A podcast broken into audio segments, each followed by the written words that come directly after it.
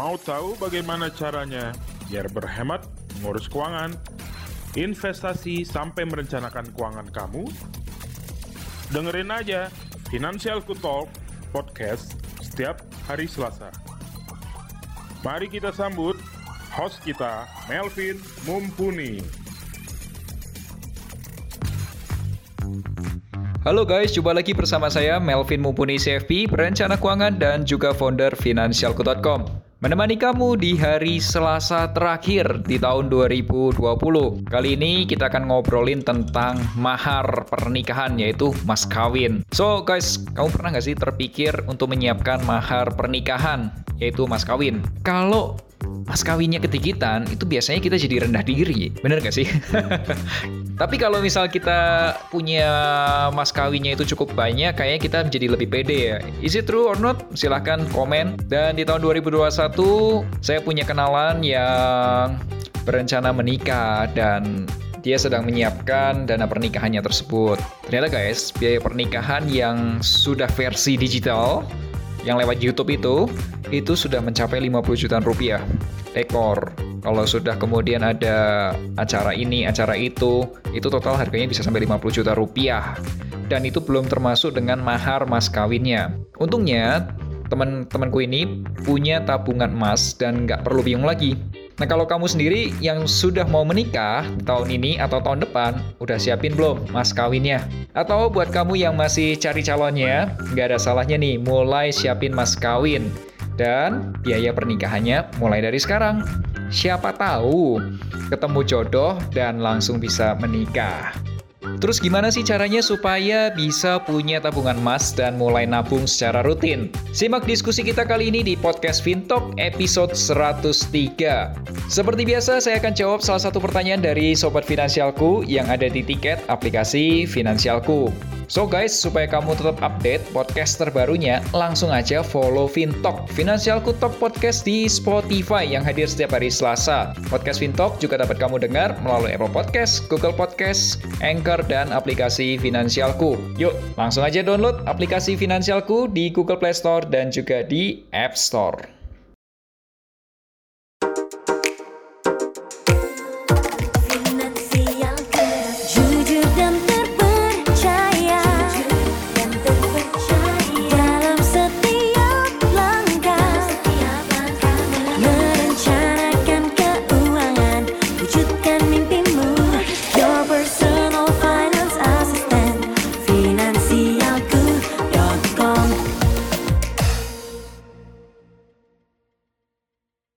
Sebelum bahas lebih detail, Sobat Finansialku dapat mengirimkan pertanyaan atau curhat keuangan melalui fitur konsultasi keuangan di aplikasi Finansialku. Dan kasih juga hashtagnya curhat keuangan. Salah satu curhatan kali ini adalah membahas Halo, Komelvin, aku XJZ. Aku sedang dengerin podcast Fintalknya Finansialku dari episode 1 dan sekarang sudah di episode 43. Aku biasa dengerin sambil naik motor setiap berangkat dan pulang kerja. Dari podcast Koko, aku belajar banyak hal tentang mengatur keuangan, dan podcast Koko jadi salah satu konten keuangan yang mendorong aku untuk memulai mengatur keuanganku untuk masa depan. Saat ini, aku masih umur 22 tahun kok, fresh graduate, dan sekarang bekerja di salah satu pabrik yang ada di Sidoarjo. Saat ini aku masih menjalani masa training dan trial. Selama masa training ini, gajiku dihitung harian, yaitu 160.000 per hari. Asumsinya minggu libur, jadi ada 25 hari kerja, maka satu bulan kurang lebih 4 juta rupiah. Masa trainingku ini akan selesai di bulan Januari 2021, dan setelah selesai training akan dikontrak. Ketika dikontrak, gajinya akan naik menjadi 4,5 juta per bulan dan akan ada beberapa tunjangan dan uang lembur. Sehingga gaji yang aku terima bisa mencapai 5 juta per bulan. Selain bekerja di pabrik, aku juga bekerja part-time sebagai kru di salah satu event organizer dari sejak kuliah. Fiku untuk satu kali event sekitar 300 sampai 400 ribu, tergantung mulai standby dari jam berapa. Pendapatan dari IO tidak terlalu pasti karena bisa saja pada bulan-bulan tertentu ada banyak event dan pada bulan lainnya sama sekali tidak ada event. Karena sudah bekerja part-time IO dari kuliah dan puji Tuhan aku tergolong tipe orang yang suka menabung dan dana daruratku saat ini sudah selesai. Aku buat dana darurat sebanyak 6 kali pengeluaran bulanan. agar lebih aman. Dan dana daruratku semua tempatkan di reksadana pasar uang. Selain dana darurat, aku juga sudah memulai investasi saham. Aku ada hold beberapa emiten untuk tujuan investasi jangka panjang. Untuk asuransi saat ini aku belum punya rencana kalau sudah dikontrak baru akan mencari asuransi. Oh iya, untuk saat ini aku juga nggak punya utang konsumtif dan cash flow bulanan masih bisa aku jaga tetap positif walaupun sudah dipotong anggaran 50% gaji untuk investasi. Jadi aku masih bisa nyisihin uang lain di luar budget untuk investasi bulanan. Anggaran investasi aku cukup besar karena kebetulan seperti tempat tinggal dan makan masih ikut orang tua sebagian. Aku punya tujuan keuangan yang paling dekat, pingin beli rumah pertama, baru kemudian beli mobil pertama juga. Aku lebih concern ke rumah dulu daripada mobil karena saat ini aku sudah punya kendaraan pribadi, yaitu sepeda motor yang sering aku pakai sehari-hari. Nah, tujuan keuangan yang lebih panjang time frame-nya, aku pengen bisa pensiun di usia 40-50 tahun dan bisa hidup dari cash flow investasi aku. Entah itu dari dividen saham, kupon, obligasi, bunga deposito, uang sewa properti, kontrakan, kos-kosan, dan lain sebagainya. Nah, walaupun sudah terlihat bagus dengan dana darurat yang sudah selesai, aku masih ada beberapa ketakutan dan kekhawatiran kok. Aku punya satu ketakutan, yaitu aku takut banget jadi sandwichnya sandwich generation. Maksud aku, sandwichnya, sandwich, itu adalah begini. Sampai saat ini, mama aku masih bekerja sebagai staff admin di perusahaan jasa angkutan punya family. Perusahaannya nggak gede, malah bisa dibilang kecil. Gajinya nggak terlalu gede sih, karena statusnya mama di sana emang cuma bantu-bantu gitu. Tapi tetap dikasih bayaran. Walaupun nggak besar, tapi masih cukup untuk kehidupan kami sehari-hari. Mama juga punya deposito dan produk investasi semacam reksadana, tapi bisa di-switch dari produk saham ke pasar uang. Beberapa kali dalam setahun, tergantung situasi marketnya seperti apa. Itu produknya S Asset Management. Untuk mama aku, aku nggak terlalu khawatir Walaupun aku tahu investasi yang dipunyain mama sekarang nggak akan cukup untuk dana rituannya, tapi at least dia punya tabungan. Oh iya, mama aku ini orangnya konservatif banget dan nggak mau nyoba obligasi, reksadana, ataupun saham. Mama aku juga anti banget sama asuransi. Concern aku ke mama sih cuma soal dana pensiun sama kesehatan saja. Secara dia nggak punya asuransi. Aku lebih concern ke papa aku karena yang pertama, dia nggak ada pekerjaan tetap dari dulu pekerjaannya ganti-ganti. Dari dulunya bantuin usaha orang tua. Di bidang produksi karet footstep motor. Dan sekarang ini udah nggak jalan lagi. Terus wirausaha buka bengkel AC mobil, jadi makelar batubara, dan yang terakhir, trading forex. Di forex yang aku tahu papiku ancur-ancuran, tapi dia nggak pernah mau ngaku entah karena malu atau sungkan atau gimana juga aku kurang paham. Setahu aku dari forex itu papa juga kelilit utang karena sepengetahuan aku dia juga ada pinjam uang untuk modal trading. Aku nggak tahu apakah sampai sekarang utangnya udah selesai atau belum dan juga aku sudah di tahap males ngurusinnya. Karena jauh sebelum itu, baik aku maupun mama juga udah pernah coba nanyain dan ngingetin papa. Tapi, tiap kali bahas soal itu, suasana jadi nggak enak gitu. Dia kayak nggak seneng gitu kalau dibahas topik itu.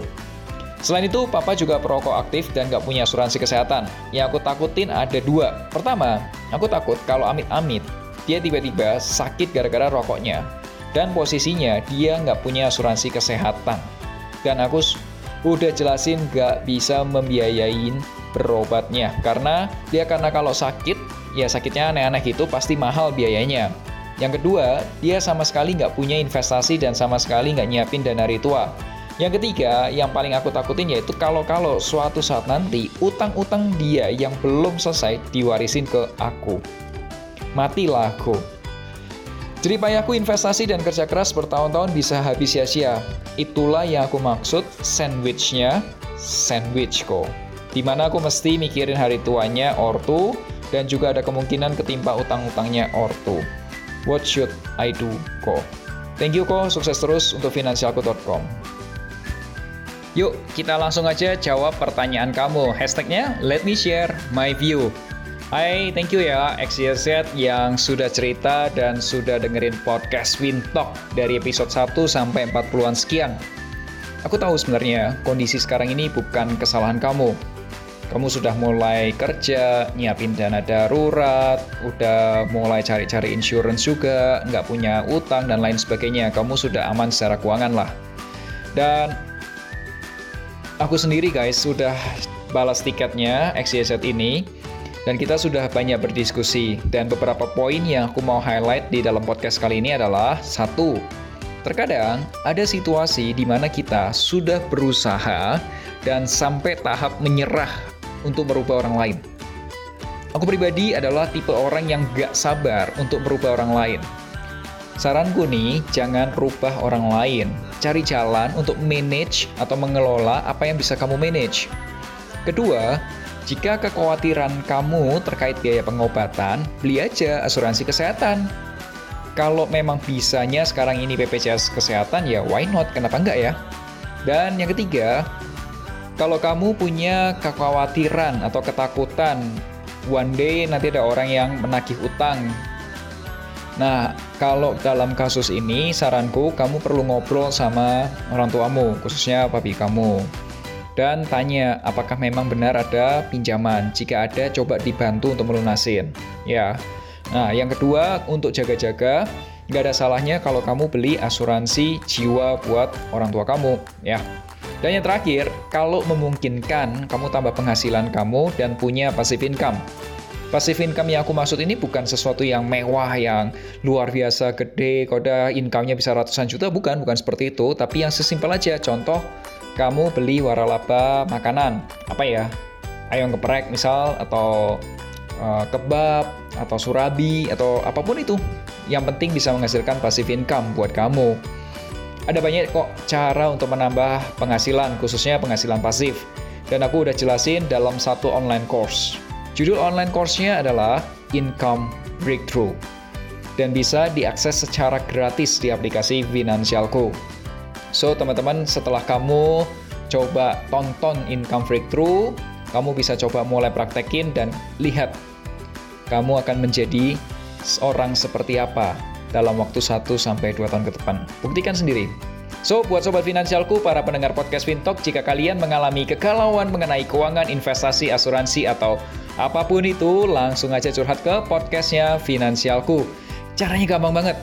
Kamu tinggal download aplikasi Finansialku di Google Play Store untuk pengguna Android atau di App Store untuk pengguna iOS.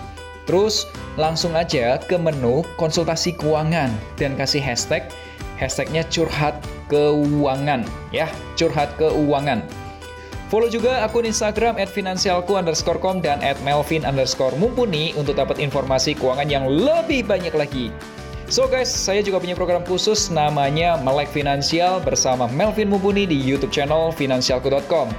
Videonya akan tayang setiap hari Rabu, yes, tomorrow. Di episode besok, aku akan cerita, yuk diborong-borong ini nih cara cari saham yang murah. Supaya tetap update, subscribe YouTube channel finansialku.com dan nyalakan notifikasinya supaya kamu dapat yang pertama kali untuk tahu update terbarunya.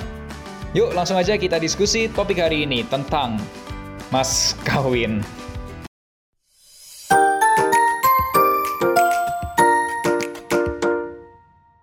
Halo teman-teman, jumpa lagi bersama saya Melvin Mumpuni CFP, perencana keuangan dan juga founder finansialku.com. Kali ini kita akan ditemani oleh Uh, nama saya Muhammad Reza dari Divisi Produk Emas di PT Pegadaian Persero yang sekarang tergabung di bagian Departemen Pengembangan Produk di Produk Emas. Kali ini Mas Reza kita akan ngobrol tentang menyiapkan emas untuk pernikahan atau emas kawin. Sekarang udah zamannya kawin muda mas ya. iya. penasaran sih tapi sebelumnya penasaran banget sih aku. Kalau kalau mas kawin tuh boleh pakai digital nggak sih atau masih fisik? Ya kalau secara hukum Islam sih mas tetap harus kelihatan fisiknya gitulah kalau untuk mas kawin. Walaupun pernikahannya udah digital, udah nggak usah iya. harus di pesta di gedung, tapi di YouTube uh, aja cukup. Tapi emasnya tetap itu ya harus fisik. Iya tetap harus kelihatan emasnya. Oke, okay, so teman-teman kita akan ngobrolin gimana nih strateginya untuk menyiapkan emas untuk pernikahannya itu, ya kan? Katanya Mas Reza ya, ini bercandaan sih kata teman-teman gitu ya, teman-teman aku jumlah besaran emasnya itu akan mempengaruhi volume untuk menyebutkan. Contoh, Kalau emas perkawinannya satu gram ngomongnya santai. Nah kalau ngomongnya 10 gram dia akan lebih keras. kalau sekilo teriak dia. 100 Kalau kalau satu kilo pakai toa kayaknya mas. Pakai toa Biar- teriak. Biar semua tamu undangan pada tahu gitu kan.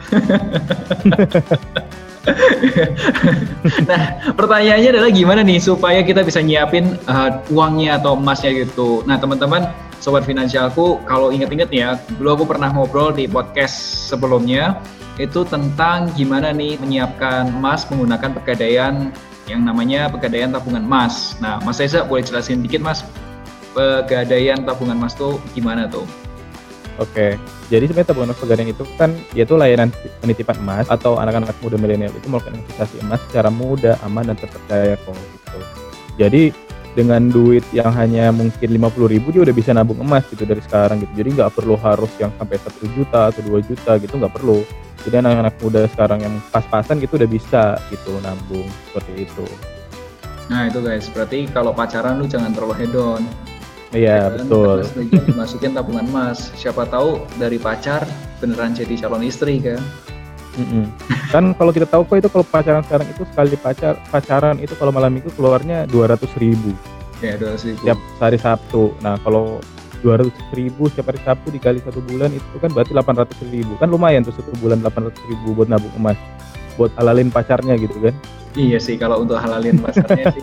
Oke lah ya, segitulah ya. iya lumayan lah Lumayan, lumayan. So makanya teman-teman kalau 800 ribunya semua ditabungin emas dia nggak pacaran ya. Tetap pacaran lah tapi tetap ada ada pacaran. sebagian yang dipakai buat nyiapin emas kawinnya juga dong. Iya betul.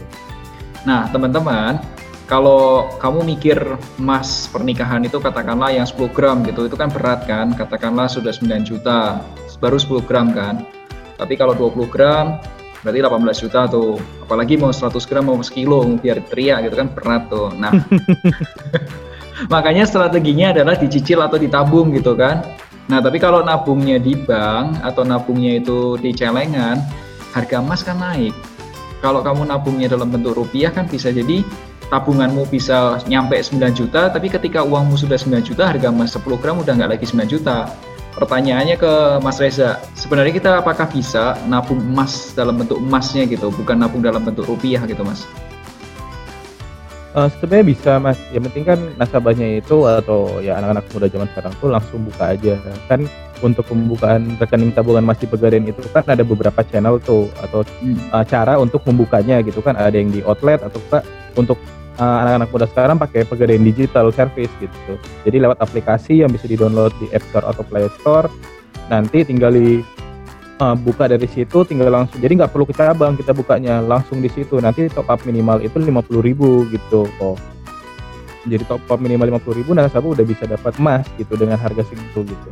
Jadi bisa nabung dan itu pun dia nabungnya tuh nggak terikat ya. Jadi bisa kapan aja di mana aja mau nabung berapapun bisa. Betul betul betul karena apa di live it or not ya ternyata aku ngitung Mas kalau mas kawin 25 gram itu sudah termasuk bagus belum sih mas biasanya? oh udah, udah lumayan lah udah oke okay lah Mewah ya? iya udah mewah udah mewah Oke. saya aja mas mas kawinnya nggak sampai segitu loh mas kemarin Oh biasanya berapa kalau normal? ya normalnya ya tergantung sih mas dari pasangannya gitu kan maunya berapa kadang kan ada orang yang ngikutin uh, nomor cantik atau sesuai dengan tanggal pernikahannya atau gimana gitu kan jadi misalkan Oke. Anggap aja 10 gram gitu ya. Hmm, hmm. Oke, mau nyiapin uang buat beli emas 10 gram gitu. Anggap aja harga emasnya 1 jutaan, berarti 10 juta. Nah, Iya. ternyata guys, kalau kamu pacaran 2 tahun, pacaran kan jangan lama-lama kan. iya 2 itu tahun. diambil orang Iya, nanti dia bilang orang. ya, kamu kamu per bulan itu tabungin aja kurang lebih 400 ribuan. Nah, kamu tabungin aja 400 ribuan. Jadi kamu buka tabungan emas, kamu coba 400 ribu sebulan, bulan kedua, bulan ketiga, bulan keempat. Nah, nanti di akhir bulan ke-24 itu kurang lebih ada uang yang cukup buat beli 10 gram emas. Paling nggak lumayan lah ya. iya Ya. Walaupun nggak diteriakin pakai toa, tapi ya oke lah, udah bagus gitu kan, 10 Iya. gram. Jadi teman-teman caranya kalau tadi Mas Reza bilang itu tuh kamu paling gampang coba aja buka tuh di pegadaian digital. Karena aku pun juga pakai mas sebenarnya. Oh aku gitu. pakai untuk tabungan emas. Karena tabungan emas tuh menurutku paling enak adalah harganya itu bukan harga cetak ya. Jadi harganya dia itu murah lebih murah kan. Iya betul. aku, aku sukanya di situ. Dan kemudian aku bisa beli dari uang 50.000 itu bisa. Jadi kalau misal nih kamu mau kayak aku ya nabung 10 gram dalam waktu satu tahun gitu ya itu mau angkanya koma-koma pun masih bisa gitu. Angkanya bisa. 50 ribu 55 ribu gitu masih bisa gitu. Enak gitu, fleksibel. Mas, Mas Reza, aku mau tanya Mas, kalau misal tabungan Mas digitalku udah kekumpul 10 gram gitu, itu bisa dicetak jadi emas beneran nggak sih Mas? Oh tentu tentu saja bisa mas. Jadi kan kalau di Pegadaian itu nanti ada beberapa pilihan vendor gitu untuk mas cetak emasnya gitu. Bisa dari Antam atau UBS, Lotus, Lotus Arki ataupun Galeri 24 dan kebetulan kelebihannya juga itu mas bisa ngajuinnya tuh langsung dari Pegadaian Digital gitu. Jadi nggak perlu ke cabang. Jadi nanti mas dari Pegadaian Digital tinggal langsung cetak aja gitu. Tinggal pembelian cetak pilih outlet terdekat untuk diambilnya nanti akan diantarkan di outlet terdekat itu yang udah mas pilih. Seperti itu sih. Itu minimal berapa sih Mas yang bisa dicetak? Kalau satu gram kalau- bisa nggak? Jadi minimal untuk kecetakan emasnya itu mas satu gram. Oh satu gram satu ya? gram. Iya satu gram. Jadi minimal satu gram dan kemudian kelipatan gram 3 gram 5 gram 10 gram 25 gram. Tinggal disesuaikan dengan tabungan masnya aja gitu Asik. Mas Reza, jangan Kalau- jangan jangan kalau 10 gram terus mau minta cetakan 100 gram kan nggak mungkin gitu kan Mas Reza, kalau kalau yang untuk emas kawin gitu bisa nggak sih ditulis nama atau tanggal gitu? oh kalau untuk sekarang sih belum bisa mas jadi nanti hanya akan muncul ya sesuai dengan secara umum gitu generally cuman kalau memang mau ya yang seperti itu kan tinggal langsung datang ke galeri 24 kan itu ada macam uh, banyak-banyak uh, versi-versi untuk pernikahan gitu kan bisa juga dipakai buat jadi Oh, emas kawin seperti Itu bisa juga ya dari emas Iya. ke emas Eh, galeri. enggak enggak nanti kalau itu request sendiri di galeri Oh. 24 Oke, oke, oke. So, teman-teman, ternyata ya, kita nabung pakai emas digital itu, nanti kalau kumpul 10 gram, itu bisa dicetak, guys.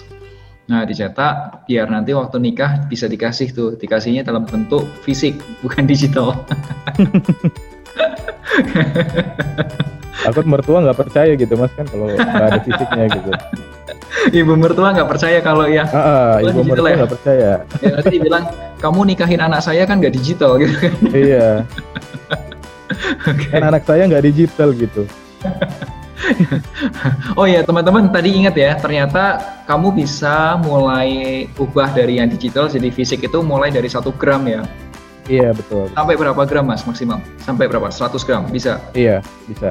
Tuh oke. Ya puji Tuhan lah kalau kamu bisa punya 100 gram. Kalau punya sekilo ya udah 100 gram sekali 10 oke. Mas Reza mau tanya dong gimana sih caranya nasabah supaya bisa mengajukan tabungan emasnya supaya bisa dicetak gitu?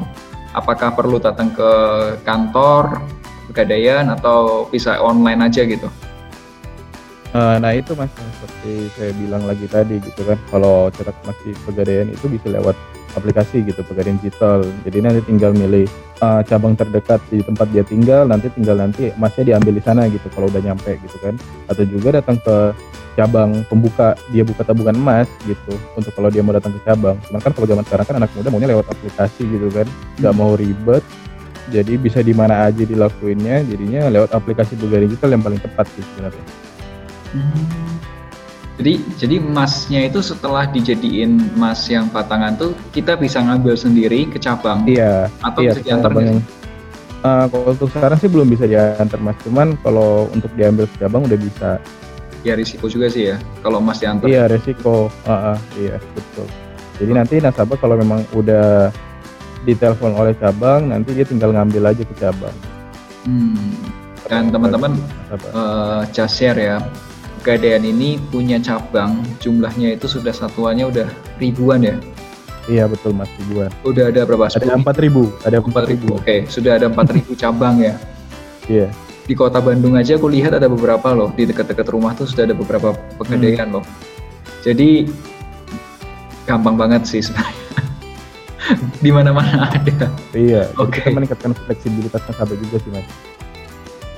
Mas Reza, mau tahu dong, ini berapa lama waktunya sih kalau dari kita perintah nih ya, order eh, cetak emas gitu sampai emasnya itu bisa aku ambil di pegadaian gitu tuh berapa lama sih mas?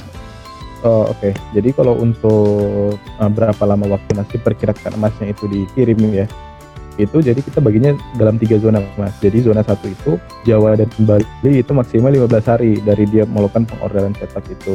Untuk zona 2 itu selain pada area zona 1 dan zona 3. Nanti saya jelaskan zona 3 itu areanya apa aja gitu. Itu maksimal 30 hari. 30 hari untuk zona 2 dan untuk zona 3 itu Ambon, Gorontalo, Palu, Sorong, Jayapura, dan Natuna itu maksimal 45 hari. Seperti itu. Jadi maksimal ya Mas. Jadi bisa ya. lebih kurang daripada itu gitu. Ya. Berarti kalau maksimal. Jadi bisa tujuh hari, bisa lima hari bisa nyampe kalau di Jawa ya, Jawa dan Bali lima hari, tujuh hari itu bisa udah bisa nyampe. Oke, berarti kalau misal Februari mau menikah, kamu mau menikah nih ya, kamu mendingan mulai cetaknya itu bulan dari Desember tuh, udah Desember tahun lalu. Iya betul. Itu udah aman betul. banget tuh. Udah paling aman. Ya udah paling aman karena nanti emasnya ada dulu kan, yang penting kan. Iya. Hmm. karena karena emasnya tidak bisa harus dalam bentuk fisik kan, tidak boleh iya, Oke. Okay.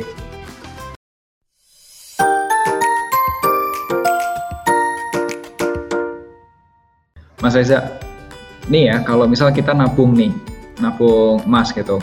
Nah tiba-tiba kita ada pengeluaran besar dan ternyata nggak bisa nabung tuh selama beberapa bulan ke depan. Itu saldo yang sudah terbentuk sebelumnya itu bisa hilang nggak sih? Uh, jadi gini mas sebenarnya saldonya tuh nggak hilang. Cuman yang penting nanti ada saldo yang digunakan untuk membayar biaya titipan emasnya. Karena kan di pegadaian itu kan biaya titipan emasnya itu ada 30.000 Nah, selagi di dalam tabungan itu masih ada emas senilai 30.000 itu saldonya emasnya itu nggak akan hilang gitu. Jadi akan diperpanjang terus masa aktif dari tabungannya seperti itu, Mas. Jadi nasabah harusnya bisa tenang sih selagi masih memang masih ada. Makanya itu setiap transaksi yang dilakukan oleh nasabah kita selalu uh, bikin warning atau requirement itu uh, minimal harus mengendap 0,1 gram gitu untuk mengantisipasi hal itu agar dia bisa masih bisa membayarkan tiga puluh ribu biaya titipannya dia gitu. Mas itu tiga puluh ribu itu per bulan, per tahun atau per apa? Per tahun dong mas. Oh. Kalau per bulan nanti nasabahnya teriak-teriak gitu kan. Tiga puluh ribu per tahun kurang lebih berapa? Gak nyampe tiga ribu perak per bulan? Iya, kurang lebih per bulan dua ribu lima ratus gitu. Anggap aja parkir motor mungkin ya? Atau parkir... Iya parkir motor. Oke, okay. ya worth it lah guys. Untuk mengamankan emas kamu kita bayar uang yeah. gitu. Ya bagus. Mas Reza, kalau Mas Reza sendiri selain nabung emas buat beli emas kawin gitu, nabung emas dipakai buat apa lagi nih Mas kalau Mas Reza? Oh kalau saya sendiri sih biasanya uh, buat kebutuhan pribadi gitu kan. Tiba-tiba hmm. mungkin ada uh, keadaan darurat gitu. Jadi emasnya tuh nggak saya jual gitu tapi saya gadaikan aja dulu. Karena biar nanti emasnya bisa masih tetap jadi kepemilikan saya gitu kan. Gitu. Terus juga uh, kemarin sempat coba juga menjaminkan emas saya buat daftar arum haji di pegadaian. Oh iya. Mm-hmm, jadi di pegadaian itu kan ada arum haji mas. Jadi dia nanti bisa menjaminkan emasnya sekitar tiga setengah gram itu buat jadi jaminan biar nanti dia dapat porsi haji gitu hmm. nanti itu kita cicil-cicil untuk bayar hajinya seperti itu. Jadi walaupun masih 20 tahun lagi tapi saya udah nyicil dari sekarang gitu. Saya kan sekarang kalau porsi haji itu dapatnya kan urutannya itu agak lama tuh mas. Jadi Benar. harus memang direncanakan dari sekarang gitu kan hmm. kalau kalau mas saya sendiri sedang ini juga mas menyiapkan apa perjalanan ibadah haji? Iya kebetulan mas. Alhamdulillah. Wah Semoga semua dilancarkan ya Mas ya. Iya, amin, amin, amin. Ya, itu Karena kan, semuanya itu memang harus direncanakan dari awal kan Mas, nggak boleh ada mendadak gitu. Benar. Sekarang sekarang ini. Teman-teman setauku ya kalau untuk nyiapin perjalanan ibadah haji itu kamu perlu uang di depan tuh 25 juta rupiah. Iya betul. Per betul. orang. Nah selain itu ada lagi nggak Mas? Kalau aku kalau aku nih ya Mas ya, kalau aku kan uh, eh, non Muslim, jadi aku tidak menyiapkan perjalanan ibadah haji. Nah kalau aku menggunakan emas itu sama seperti Mas Reza juga pakai buat dana darurat karena kalau misal kebutuhan daruratnya tiba-tiba ada darurat itu tuh emasnya itu bisa digadaikan aku sukanya digadaikan dan Hmm. Kemarin dari teman-teman Mas Reza yang di Pegadaian bilang kalau beli emasnya itu di Pegadaian itu pasti diterima. Tahun berapapun diterima. Iya, pasti. pasti. Itu enaknya di situ. Dan yang kedua yang aku pakai adalah untuk pensiun, Mas. Hmm. Karena aku ngitung kalau setiap bulan kurang lebih nih Mas ya, setiap bulan aku nabung 2 gram emas atau genepin aja lah setahun 25 gram emas gitu ya. Nah, nanti di 25 tahun lagi ketika aku pensiun, Aku punya 625 gram mas. Keren ya? Iya keren, keren banget dong. Pasti. Dan itu harganya udah mengikuti harga pada saat itu kan, pasti udah gede banget itu nilainya. Iya, ya itu dan dan harga emas kan kecenderungannya mengalami kenaikan ya, apalagi kenaikan betul. Kalau kita ngomongnya 25 tahun lagi gitu. Kalau dalam hal keuangan 25 tahun tuh termasuk sangat-sangat panjang sih. Karena biasanya satu periode keuangan atau ekonomi nih ya guys ya, itu 10 tahun. Jadi kalau nih ya kalau kamu misal pernah tahu nih kalau di Indonesia itu pernah ada kasus dari pokoknya yang tahunnya belakangnya 8 tuh biasanya ekonominya agak-agak ada masalah deh 98 kalau sudah 2008 waktu itu ada hmm. krisis di US dan lain sebagainya. Nah ya itu itu per 10 tahun. Nah kalau 25 tahun ya menurutku itu benar-benar ini sih apa namanya panjang banget sih. Aku yakin harga emas sudah bukan satu juta lagi sih. Ya bisa jadi udah udah kayaknya mungkin ya 5 jutaan gitu mas segramnya mungkin. Wah pegang uang banyak tuh 3 M lebih tuh lumayan lah ya. Lumayan sangat profitable sih mas sebenarnya. bisa pensiun gitu ya bisa. Iya. Ya jadi jadi teman-teman ternyata ya teman-teman nabung emas itu tuh bisa banyak manfaat. Tadi contohnya yang kita ngobrolin adalah emas kawin. Emas kawin itu ternyata nggak usah sekilo guys. 10 gram aja juga udah bagus. Nah kalau kamu mau punya 10 gram, kamu pacaran 2 tahun, berarti tiap bulan kamu tuh nabung sekitar 400 ribuan. Aku yakin bisa lah. Kalau uh, orang Jakarta kan UMR 4 juta ya. Berarti 10 persen yeah. ya. 10 persennya tabungin. Itu bisa lah. Harus bisa lah gimana caranya. Kalau udah kalau misal kamu beragama beragama Islam, kamu bisa nabung emas kurang lebih tiga tiga atau empat gram ya mas ya Koda baru bisa pakai iya. ya kan ya uh, jadi untuk karom haji sih tuh tiga setengah gram mas minimal jaminannya. Oh dua setengah ya? Tiga setengah. Oh tiga setengah. Oke tiga setengah gram tuh kan? bisa. bisa tiga setengah gram. Atau kalau kamu mau kayak aku nyiapin yang buat pensiun itu ya ya emang agak gede ya. Tapi hmm. tapi aku yakin 25 gram itu masih bisa lah dikejar lah. Nggak bukan hal yang mustahil gitu menurutku menurutku iya. ya. Tapi uh, itu juga bisa mas. Jadi bentar Ya. Jadi itu sebenarnya uh, emasnya juga bisa. Jadi kan kalau anak-anak muda sekarang tuh dia banyak yang suka bangun bisnis gitu mas ya. Hmm. Nah apabila memang dia kebetulan tidak punya dana gitu dan dia ingin bangun bisnis tapi dia punya tabungan emas, itu bisa juga ngajuinnya namanya produk itu PSI Express Loan. Jadi nanti dia hanya menjaminkan dua setengah persen dari uang pinjam emasnya itu. Oh. Gitu. Jadi nanti dia dapat dana sekitar satu juta sampai 5 juta dari pegadaian untuk bangun usahanya dia untuk di awal gitu. Anak-anak muda sekarang kan dia kan suka banget tuh mas bisnis bisnis kayak clothingan ataupun yeah. case case handphone atau enggak aksesoris aksesoris handphone gitu kan untuk ya, otomatis kan modalnya mungkin di awal nggak terlalu banyak ya. Jadilah 1 sampai 5 juta gitu. Nah itu bisa juga didapetin dananya gitu untuk modal awal dengan menjaminkan dua setengah persen emasnya gitu.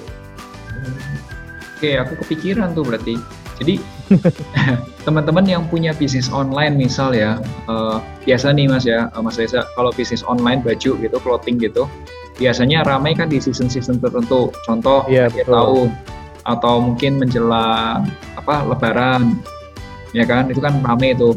Ya. Nah, biasanya kalau orang-orang yang clothingan tuh kan kalau lagi mau jualan banyak gitu kan modalnya harus ditambah dulu buat persediaan, buat beli kain, ya, beli baju ya. dan lain sebagainya kan atau mungkin nambah orang kerja juga kan. Nah ternyata kamu bisa memanfaatkan ini juga nih berarti kamu cukup dua setengah persen dari total kebutuhan danamu uh, ya itu bisa dipakai ternyata. Menarik ya? Hebat ya? Lengkap loh. Iya makanya itu kita berikan kemudahan kepada nasabah-nasabah kita juga gitu kan mas. Biar mereka tuh semangat buat menabung gitu. Jadi memang banyak manfaat yang bisa mereka dapatkan apabila memang menabung mas di pegadaian. Yes Ya, dan satu hal lagi, satu hal lagi yang aku suka ya teman-teman ya, it's uh, simple sih buat orang tua juga. Orang tua uh, yang zaman modern ya. Karena gini zaman dulu waktu aku masih kecil mas itu ketika kita terima uh, uang jajan atau uang saku atau mungkin lagi liburan ke tempat nenek gitu atau kakek itu kan dikasih uang saku kan kasih uang jajan gitu kan. Atau pas mungkin ada uh, kalau di kita tuh ada sincia atau mungkin mas ada yang waktu lebaran kan dapat dapat uang tambahan gitu kan uang saku hmm. nah dulu itu kan semua simpannya di bank Nah sekarang ini kalau orang tua orang tua zaman sekarang itu bisa encourage atau coba dorong anaknya kenalin yang namanya emas. Kenapa? Karena emas itu kecenderungannya returnnya itu di atas inflasi. Kecenderungan ya, seperti itu. Dan ya keren aja sih. anaknya masuk kuliah, udah pegang berapa punya emas berapa? Ya, sudah punya 5 gram, punya 10 gram dari nyimpan selama berapa belas tahun. Wah, itu bagus banget kan lumayan lah, lumayan. Lumayan banget mas. Uh. Mas Reza, ini kita udah di penghujung podcast kita hari ini yang fokus ngobrolin tentang mas kawin dan Kira-kira ada saran-saran apa nih buat teman-teman pendengar kita yang lagi berusaha untuk ya mungkin sama seperti aku ya lagi pengen pengen mempersiapkan pernikahannya nih khususnya buat mas kawinnya. Silakan mas. Uh, jadi sebenarnya untuk mempersiapkan mas kawin itu nggak susah-susah atau bila bisa bilang juga gampang juga sebenarnya. Cuman dengan adanya tabungan mas pegadaian itu kita bisa nabung secara kecil-kecil yang nantinya itu akan jadi besar gitu mas. Seperti itu. Jadi ibarat kata cicil emas kawin tak cemas gitu. Kayaknya udah nggak ada pesan-pesan dari aku deh. Kayaknya aku mau nabung emas. Nabung emas kawin tak cemas. Oke, nabung emas kawin tak cemas. Tak cemas. Atau mungkin bahasa halusnya nabung emas nikah tak cemas gitu. Oke, nabung Saya emas kalau... nikah tak cemas. cemas. Keren juga ya. Oke, okay. thank you buat teman-teman, thank you Mas Reza, thank you buat teman-teman yang sudah dengerin podcast Fintalk. Sampai jumpa di hari Selasa minggu depan. Akhir kata, make a plan and get your financial dreams come true.